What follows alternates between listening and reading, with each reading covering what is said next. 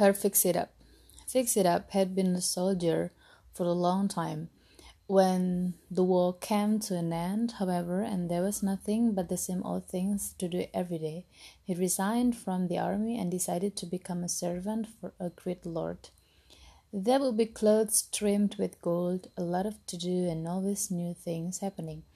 So he set out on his way and came to a foreign court, there where he saw a lord taking a walk in the garden. Fix it up, did not hesitate he moved bricks briskly over to the Lord and said, Sir, I'm looking for employment with the great Lord.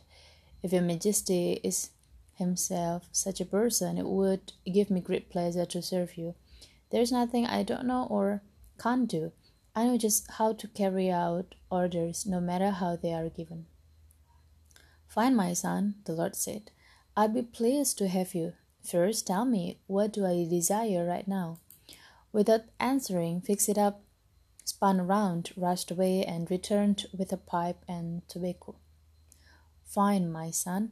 You are hired as my servant, but now I'm going to command you to get Princess Nomini, the most beautiful maiden in the world. I want to have her for my wife. All right, said Fix It Up. That's a trifle for me. Your Majesty shall soon have her. Just give me a coach drawn by six horses, a coachman, guards, couriers, servants, and a cook, all in full dress. I myself must have princely garments, and everyone must obey my commands.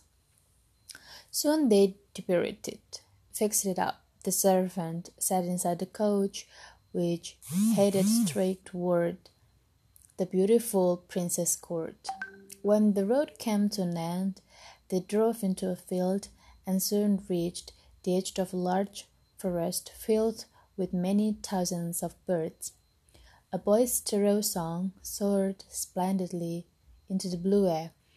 Stop, stop! exclaimed Fix It Up. Don't disturb the birds. They are praising their Creator and will serve me some other time. Let's go to the left. So the coachman had to turn and drive round the forest. Soon after, they came to a large field where close to a thousand million ravens were sitting and crying, shrilling for food. Stop, stop! exclaimed Fix It Auntie, one of the horses way up front, led it into the field and slaughtered it so that the ravens can eat. I want them to suffer from hunger. After the ravens had eaten, the journey continued, and they came to a pond with a fish and it has it fish in it that was moaning and groaning. For God's sake, I have nothing to eat in this terrible swamp. Throw me into a running river and I'll repay your deed one day. Before the fish could even finish speaking, Fix It Up had exclaimed, Stop, stop! Cook, Put the fish in your apron. Catchman, drive it to a running river. Fix it up himself, got out and threw the fish into the water, and the fish flapped its tail in joy. Now get the horses going, said Fix It Up. We must arrive at the designated spot by evening. When he reached the royal, the, the royal residence, he drove straight to the bastion, where the innkeeper and all his people come out and welcomed him in their best manners, thinking that the foreign king had arrived, thought it was only a servant. Fix It Up had himself announced at the royal court, where he endeavored to make a good impression and court the princess. My son, said the king, many such suitors have already been turned away because they couldn't perform the task I assigned them to win my daughter. All right, said Fix It Up. Said any kind of hard task that you want me to do. I've ordered a quarter of a liter of poppy seeds to be sown in the field. If you can gather them so that not one kernel is missing, you shall have the princess for your wife. Ho ho! Fix It Up thought. That's not much for me. He then took a measuring cup, a sack, and snow white sheets, went out to the field and spread the sheets next to the field where the seeds had been sown.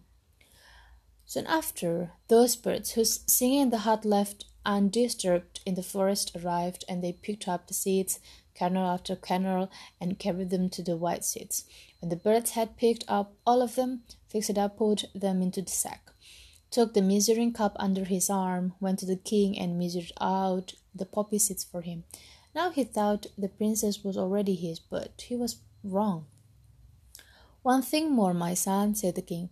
My daughter has recently lost her golden ring. You must return it to her before you can have her. Fix it up did not get upset. Let your majesty show me the river and bridge where the ring was lost. Then I shall soon return it to you. When the fix it up was brought there, he looked down, and there he saw the fish that he had thrown into the river. It stuck its head out into the air and said, Wait a moment, I'll dive below. A whale has the ring underneath its fins, and I'll fetch it. Indeed, the fish soon returned and tossed the ring onto the shore. Fix it up brought it to the king, but the latter replied, Now, just one more thing. There's a unicorn in the forest, and it's been causing a great deal of damage. If you can kill it, there's nothing more you'll have to do. Fix It Up did not get very upset her either. Instead, he went straight into the forest where he came across the ravens whom he had once fed. Just have a little more patience, they said. The unicorn is lying down and sleeping, but it's not on the side where you can see its eye. When it turns, we'll peck out its good eye.